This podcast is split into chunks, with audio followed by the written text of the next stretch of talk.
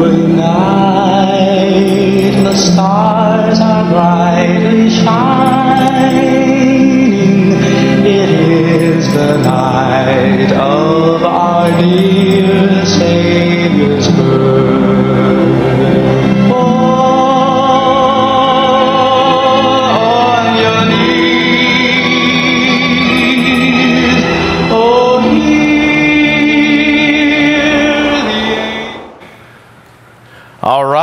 good morning, Cornerstone. How's everyone doing? Great. Merry Christmas to you and Merry Christmas to you at Santan. We uh, hope that you are having a great time this morning and we're excited uh, that you guys are here with us. And if you're watching online as well, we're excited that you're able to watch us. Uh, I'm really excited to be here. Uh, this morning, to be able to share with you uh, about my favorite Christmas carol. But I have to confess something is number one, uh, a couple of weeks ago, that guy stole my favorite Christmas carol, which was the Little Drummer Boy. Okay, and, and I know it's embarrassing. My wife always laughs at me because whenever it comes on, I start crying. I don't know why. Okay, I just revealed something I probably shouldn't have revealed. Um, but uh, so my, it's really my second favorite Christmas carol, uh, which is Oh Holy Night, which is an awesome one. And so uh, I get to share uh, just how God has impacted my heart, I think, through this Christmas carol, and uh, how I think that can impact your life as well. So let's do this. Let me, um, let me open us up in some prayer, and then we'll jump in. Father God, I thank you for this incredible group of people here this morning at Cornerstone. We are so blessed and honored to be in your presence but also to come together to learn, to grow, and mature in you. And so I pray that wherever we're at, Father, um, we have people from all different places and maturities in their life, that you would meet us there. God, that you would challenge us to grow, that you would uh, just fill this room with your spirit in a powerful way, that we would leave this place changed. We pray this in your name. Amen. Uh, in the early 1900s, uh, there was an inventor named Reginald Fresenden, Fresenden and I'm probably pronouncing that wrong, uh, but that's his name. And Reginald, his whole purpose was that he wanted to create uh, music and sound over radio waves. Uh, during the 1900s, the only way you could communicate through radio waves was through Morse code. And so Reginald spent all of his time trying to, to, to find a way to make it happen where he could actually speak into a microphone eh, or, or play music into a microphone, and that would be transmitted to radio waves and, uh, and, and then to people who would pick it up in other places. Now, he did it, which was really awesome. And so on Christmas Eve of 1906, he was in his laboratory, and what he did was the first thing he did when he got on was he read this Luke chapter 2, verse 14. Glory to God in the highest, and on earth peace to men of goodwill.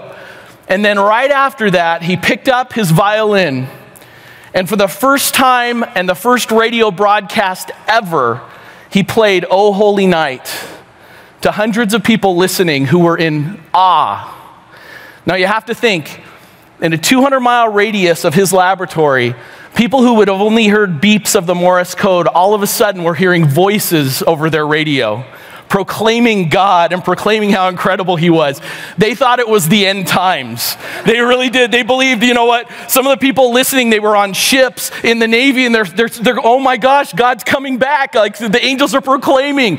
And so it, it, this incredible revival happened. And as he was playing his violin in that song, Oh Holy Night, people began to weep and cry when they heard the first radio broadcast ever.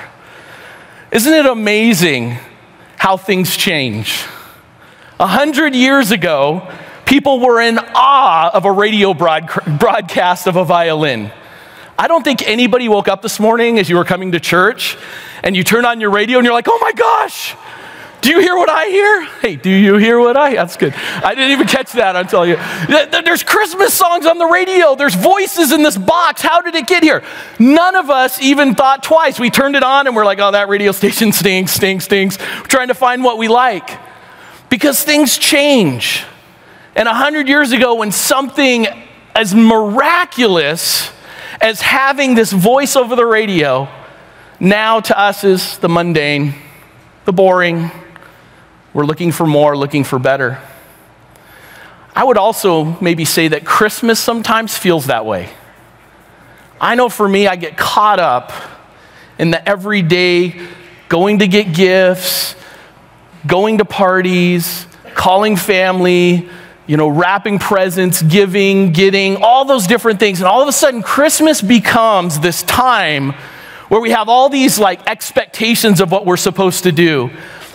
And I think, and maybe I'm wrong, but I think maybe we miss the point. We miss the point. I was just out Christmas shopping yesterday, and we were, we were at different stores looking for different things, and we walk in, and you know what? It's frustrating to me when you walk in and they're so happy to see you because you're spending your money. But they don't say Merry Christmas, they say Happy Holidays. And I want to sit and I want to go, you know what? It is a very happy holiday. You know what's a happy holiday? Because Jesus Christ came to this earth and died for you, and He loves you so much. And you know, it's His birth we're celebrating, so you can say Merry Christmas. It's okay with me. You know, wouldn't that be awesome to do that? Now, you may get kicked out of a store or two, and, you know, but, but uh, that, it's all about Christmas. It's all about Christ. And I think sometimes we lose that focus and we lose about what that is with all the celebrations. And I know Christmas is an exciting time for some people, but it's also a difficult time for some. Maybe you lost a loved one during this time. So, what does it do? It brings back those memories. Maybe you're sitting around the table with the empty seat. That's where they used to sit. And then Christmas isn't a celebration as much as it is, it just brings back those hard, difficult memories. Maybe you don't have a lot to give, and maybe you're in that place where you see your kids, or and you're, I can't give them things that I want to give them. I can't bless them like I wish I could, and it hurts. Maybe some of you are moved out here, and this is away from your family and your friends. And so Christmas is sometimes spent alone. Christmas is spent just with you and maybe your spouse, or maybe you alone, or maybe just you and your family, and you're wishing you could be somewhere else, but you're here. And it's hard. See, there's some joy times, there's some celebration times, there's some difficult times. And I want to say this if, if that's you, I want to say it's okay to feel that way. I want to give you permission to not, to not worry about the expectations and to sit back and say, you know what, there's more to all this. And maybe, there, maybe, maybe you can view it maybe a little bit differently if that's where you're struggling. Maybe you can see things in a little bit of a different light, and I'm going to share about what that is this morning. And even if you're ready to joyously celebrate, I want to ask you to maybe see things in a different light as well and challenge us to look at Christmas, to look at a, a, a 100,000 foot level rather than the level of us down here worrying and getting busy and baking cookies and doing, man, those things are great. Don't get me wrong. I love those things. But if we miss the point, we're in trouble.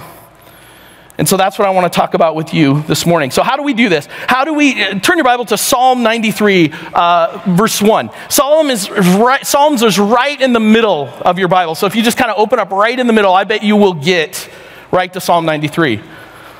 So how do we how do we do this? How how do we get to a place how do we get to a place where where God is at the center?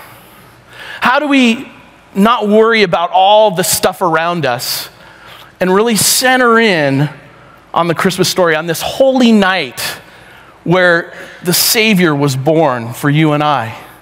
I believe we can do that in a few ways, and one I'm going to challenge you with today is, is focusing on God for who He really is.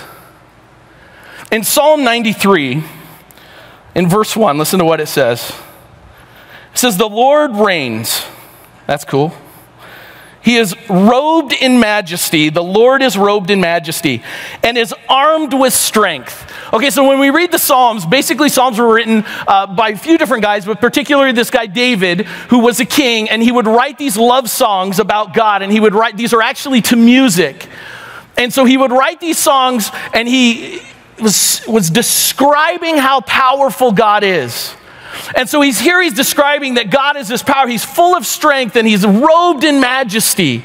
And so we have this, and, and, and sometimes I think it's like this fairy tale thing. We see God and we're like, yeah, he's powerful.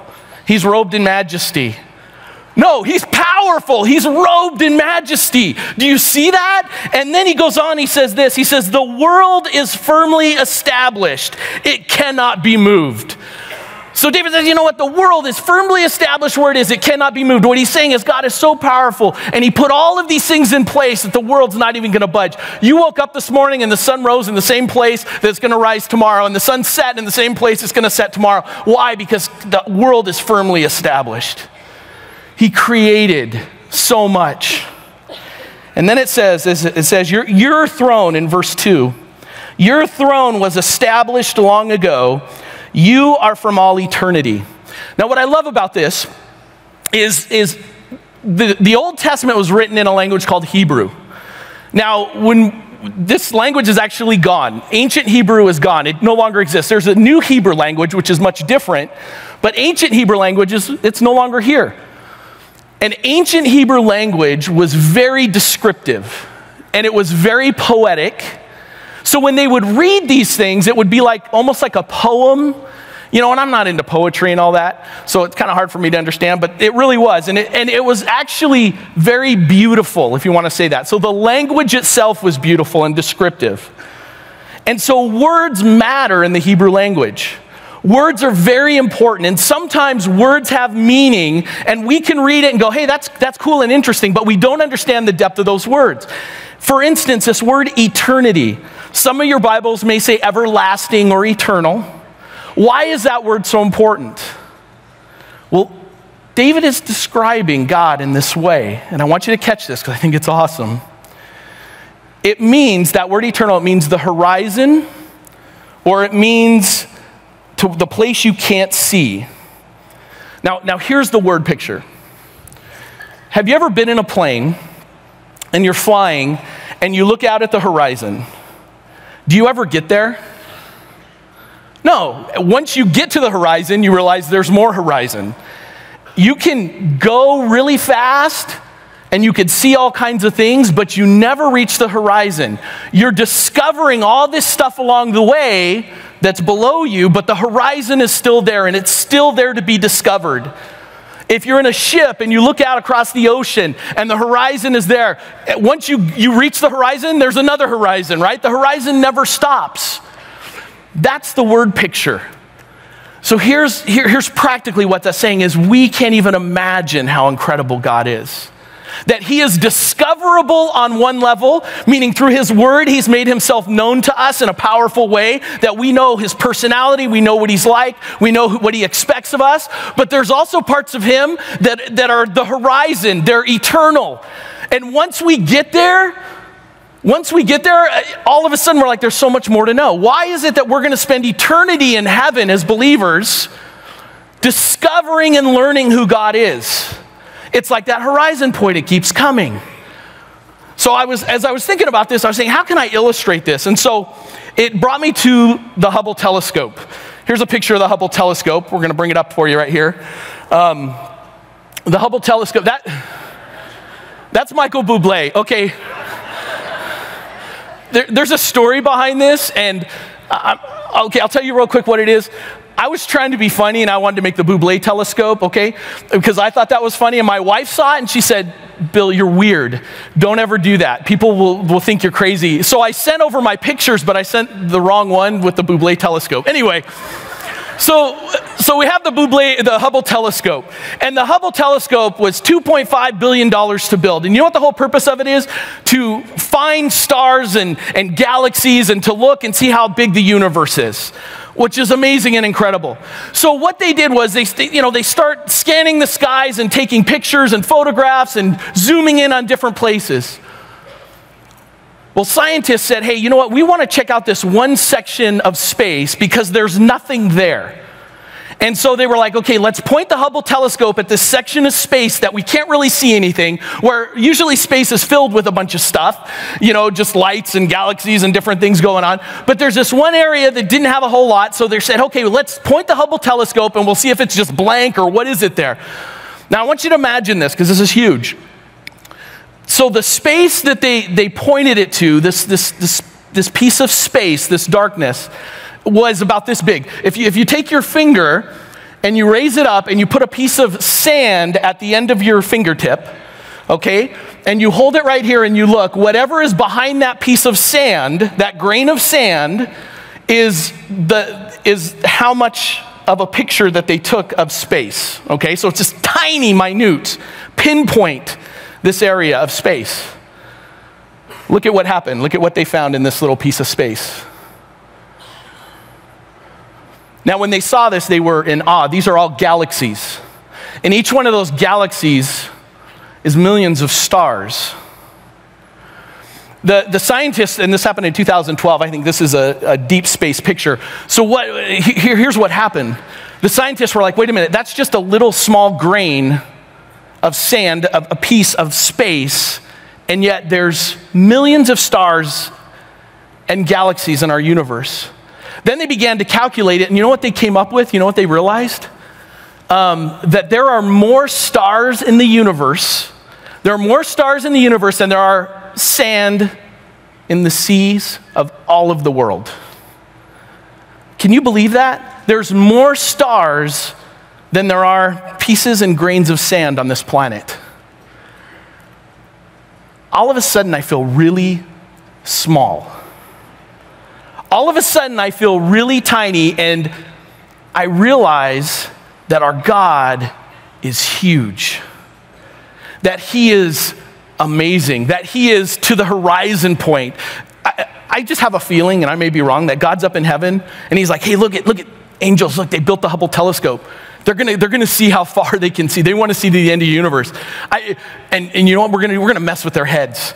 And he just keeps expanding the universe. You know, I would love it if one time at the end of it, he goes, Hey, I'm gonna put a unicorn out there. And all of a sudden you're looking like, Oh my gosh, there's a unicorn. You know, you're thinking I'm weird. Uh, or Michael Bublé, I don't know. But uh, so, uh, do you see that? And so God is huge. But, but here's the other thing God is not only huge, but God is small.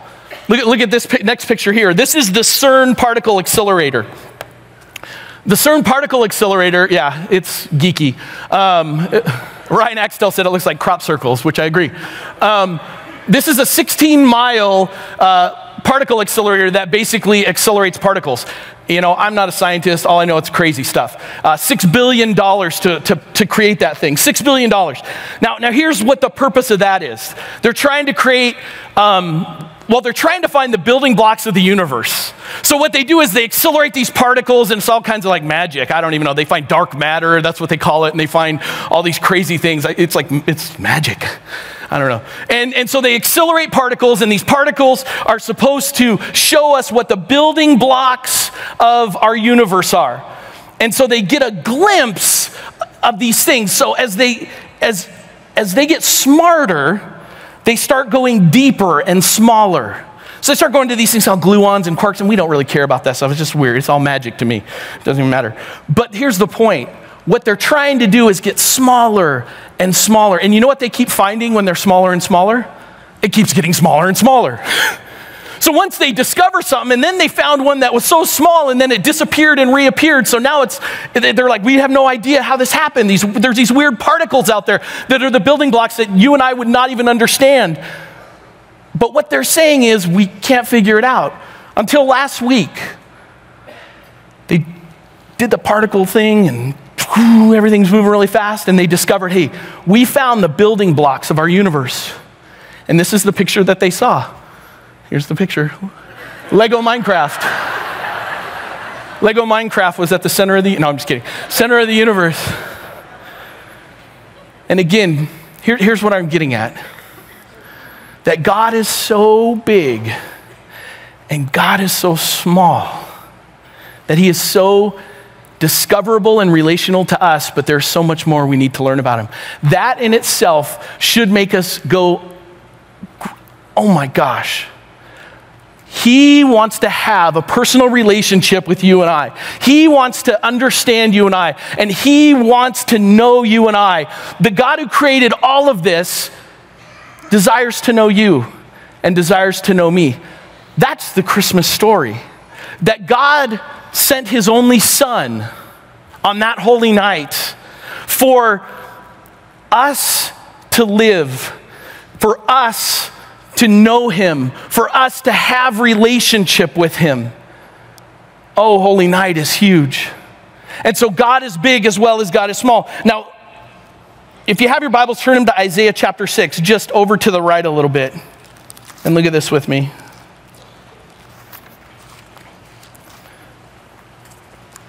Page 536.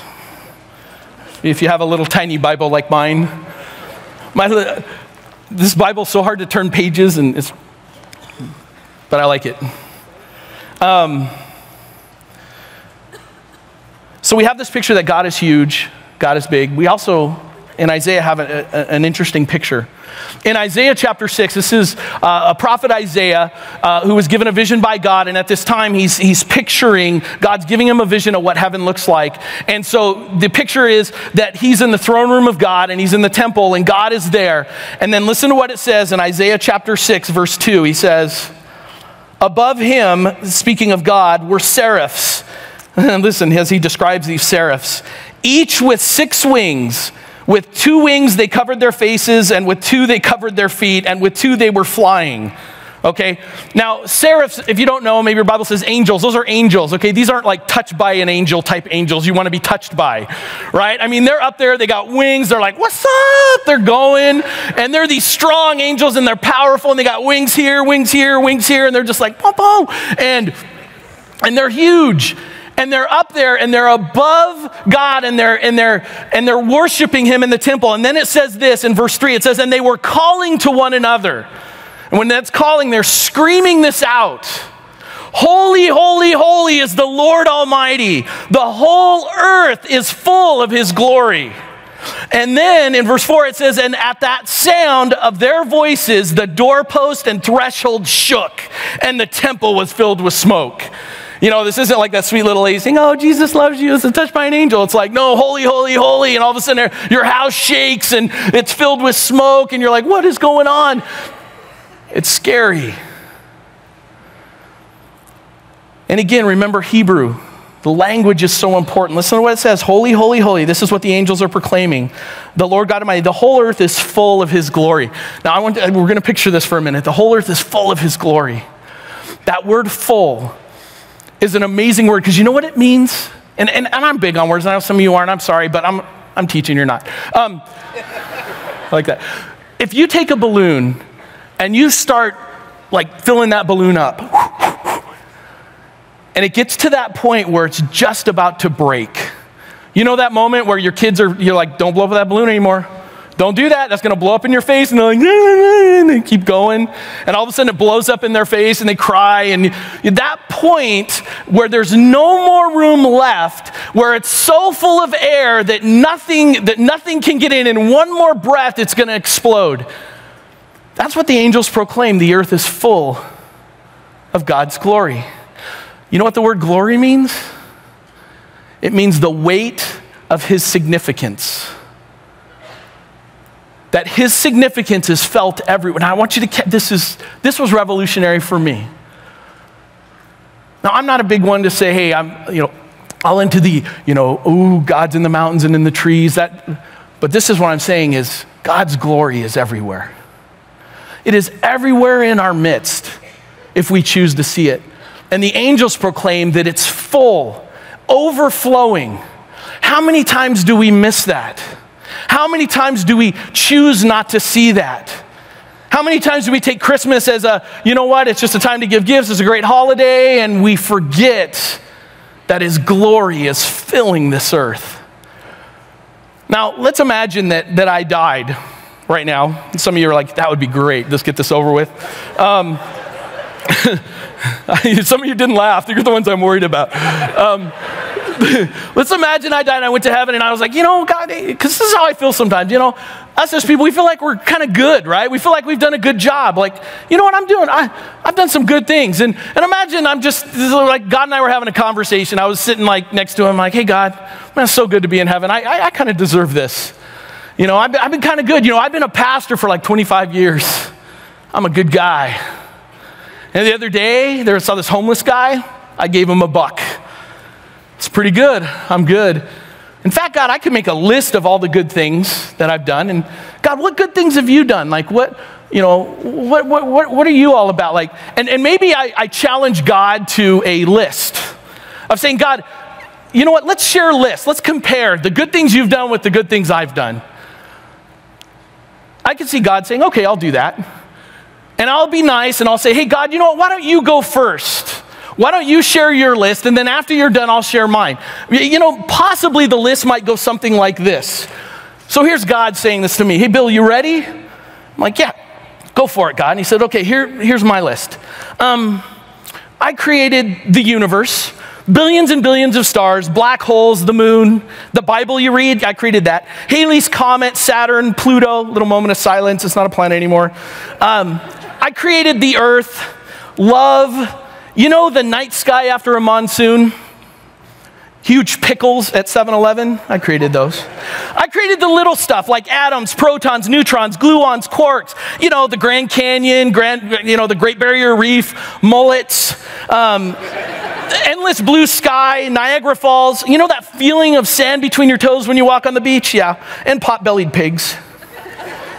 I created Kartchner Caverns, you know, Fiji water. In fact, all that bottled water, as well as freshwater, saltwater, rivers, streams, oceans, ponds, lakes, pools, precipitation, condensation, evaporation, you know, that whole thing. Grace, peace, mercy, Yellowstone, packs of wild javelinas in Tucson. You know that Milky Way galaxy? I created that. You know that warm wind blowing through the open window on a hot summer night and a hot Krispy Kreme donut? Beethoven, Shakespeare, Monet, U2, Michelangelo, Ryan Axtell. Forgiveness, justice, joy, Chaka from Land of the Lost. Some of you remember that. Dinosaurs. Yeah, that was kind of a weird time. Uh, trees, all the different species. Lightning storms, the calming effect of sitting on the deck with a good book and clean white socks. Fruits, vegetables, nuts, grains, Joe's Real Barbecue. In N Out, Paradise Bakery, Oregano's Deep Dish Pizza, Rita's Water Ice, Starbucks, Joyride's Taco House, Chick fil A, Weight Watchers. you know the way you turn your head when you eat a taco? Yep. And puppies. People, all of them, every last one, nations, countries, continents, bald heads, hairy backs running, skipping, laughing, communion, Sunday morning church, college football, the perfect golf swing, taste buds, nose hairs, and scorpions. Sm- the smell of fresh cut grass and air conditioning. Praise God. Biology, psychology, archaeology, nanotechnology, all the ologies whales, dolphins, the Great Plains, Rocky Mountains, children laughing and giggling, hospitals, schools, rescue missions, Harvest India, family, parents, kids, grandparents, inflatable swimming pools, jump houses, the whole idea of hot and cold, the whole idea of time, swimming at the lake during sunset, the sound of lightning crashing, thick, nasty beards. I created them all friendship, courtship, marriage, the sun rising and setting, oxygen, the air you breathe, plants, soil, reptiles, insects, mammals, prayer, charity, community, gift giving, Christmas, giving my only son to save the world. Seriously, I could go on for eternity, Bill. Why don't you go? do, do you catch the greatness of the God we serve? The bigness, and when we see that, it brings us to a point of saying, like that song, Oh Holy Night, we fall to our knees. And we say, I don't. I, I don't even come close to you. You are so much more and so much greater than I am. The ancient biblical scholars had a name for, for God, and I love this name. They called him the master of the universe. I know the picture you're, pick, you're thinking He Man right now. But was, they called him master of the universe. And it was this idea that God is control and he's got your back. In fact, he, he's so in control and he's got your back that he, he cares about everything and he cares about this relationship that you and I have with him. And that he desires that even though he's the master of the universe. Something so big and so great and yet so small. I remember when I was in elementary school, um, I. Uh, I was about fourth grade and I was picking on a kid, a kid was picking on me, and we decided we were going to get in a fight. You know how that happens. And I was walking home from school, and I remember walking through, and then all the kids started gathering and say, It's fight time, it's fight time. And you know how that happens. All the kids started circling me, and then the kid showed up, and I realized this kid is going to kill me. Like, he is going to kill me. There's no way. And then he, he had so many more friends than I did. And so I was fearful. And I said, I, I can't fight this guy. I'm going to get myself in trouble. And so I'm like, I don't know what to do. And he starts pushing me. And out of nowhere, I hear this van pull up, you know, and this was in the early 70s. And so it's, uh, it's pulling up in the back. And I, and I hear the door open. And I look, and these three high school guys come out, and they had their Farrah Fawcett poster in their van. Remember those days? And, uh, and I remember they walked up, and, and I knew that's my neighbor. And they go, they look around, and they go, "Hey, Billy, how you doing?" I said, uh, "Good now that you're here." and they looked at all the kids, and they, said, you don't mess with him. You mess with him, you mess with us. And all the you know guys are like, you know, trying to be all tough with their long hair, you know, from the 70s. We'll get you, man. And, uh, and they got back in the van, and I remember all the kids were like, hey, Bill, what's up, man? It's cool. And they walked away. I was covered. When we live, do you realize we're covered? Like we have the master of the universe at our back. Like he's there. He's right there in our midst. There isn't anything that you're going through that He can't walk with you through. Does that mean everything's going to be easy? Absolutely not. Does it mean He's going to take away all pain and sorrow? No. But it means He's going to walk with you through it. That's how big and relational our God is, and incredible He is. And hopefully that draws us to our knees. So, what does all this mean for us? Two things. Number one, if you're a Christian, if you're a Christian, uh, it means you have a job to do. Uh, turn your Bibles to 2 Corinthians chapter 5. It's to your right, almost to the end of the New Testament. In 2 Corinthians chapter 5, in verse 17, let me read this to you, and I hope you catch this. It says, Therefore, if anyone is in Christ, he is a new creation. The old is gone and the new has come. Okay, I want you to realize this right now that if you're in Christ, you're, you're new. You're a new creation. When you said, God, I'm going to follow you, I'm surrendering my life to you, He said, your, your slate is wiped clean, your past is gone, you're brand new. That is something you can lay your life upon. And sometimes we go and we go, oh, yeah, God, I know I did this, but I, we keep going back to our old ways. Oh, God, I can't. You know, God says, you know what? You're new. Mercies are new every morning. That should make us go, ah. And then it says this, but you're new for a purpose. He goes on to say in verse 18, all this is from God who reconciled us to himself through Christ. So because of Christ's death, we can have right relationship with God. That's what he's saying. And then he says this, and he gave us the ministry of reconciliation. Those of you who are believers today, he gave us the ministry of reconciliation. You know what that means? We were saved so that we can minister to save others. That ministry of reconciliation is, means that it's our responsibility as Christians to share the message that we receive to others. That is amazing to me.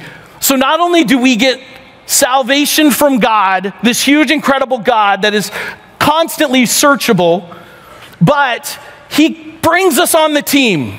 And He says, I want you to be a part of a, of a divine conspiracy where you get to be a part of my creation and what I'm doing in a powerful way. And so during Christmas time, when you have family and friends around, during these next weeks, remember who you are. Later, he goes on to say, You're ambassadors of Christ. You represent me. That every holiday party, get it? Every Christmas party, that you go and you represent him in a powerful way. That's a challenge. Now, number two, first, if you're a Christian, second, if you're, if you're not a believer, turn to Romans chapter 5. And this is someone who has not surrendered their life to Christ. In Romans chapter 5, listen to what he says in verse 6. He says, You see, at just the right time when we were still powerless, Christ died for the ungodly. Very rarely will anyone die for a righteous man, though for a good man someone might possibly dare to die. But God demonstrates his own love for us in this while we were still sinners, Christ died for us. This is what he's saying is because you're a sinner, he died for you and he loves you and he cares for you and he desires to have a relationship with you. I'm going to I'm going to leave you with this. At the end of time, because there will come a place where you either die or it's over, everything's done. The Bible says we'll stand before God. I want you to picture this with me for a minute, please. If you don't catch anything, catch this. I want to picture I want you to picture yourself standing before God. And everything you've ever done is revealed to him. There's nothing hidden. Every thought you've ever had, every intention you've ever had, every little thing that ever happened is laid out before him. Now, number one, you're going to be embarrassed, but I don't think that's the biggest one. I think the hardest one is this is when we see how beautiful and amazing and holy and incredible God is, we're going to be on our knees saying, God, I don't deserve this. I don't deserve you. I, I am a broken, I am a sinful man. And I need someone to save me. I need someone to take away this darkness that's in me so that you don't see me that way. See, that is the whole story of redemption. See, for those of us that are Christians, what happens is we're in that same place. We're in that same area, but the difference is, is Jesus is standing right next to us. And what happens is God looks down and sees Jesus, that he lived a perfect life, and that I have given my life to Jesus. And so he's looking at the Father saying, Hey, we already dealt with the sin. We've already dealt with this stuff. We're good. But if you're left alone, to be eternally separated from God, and then to realize that you could have had an incredible relationship with Him, but you passed it by.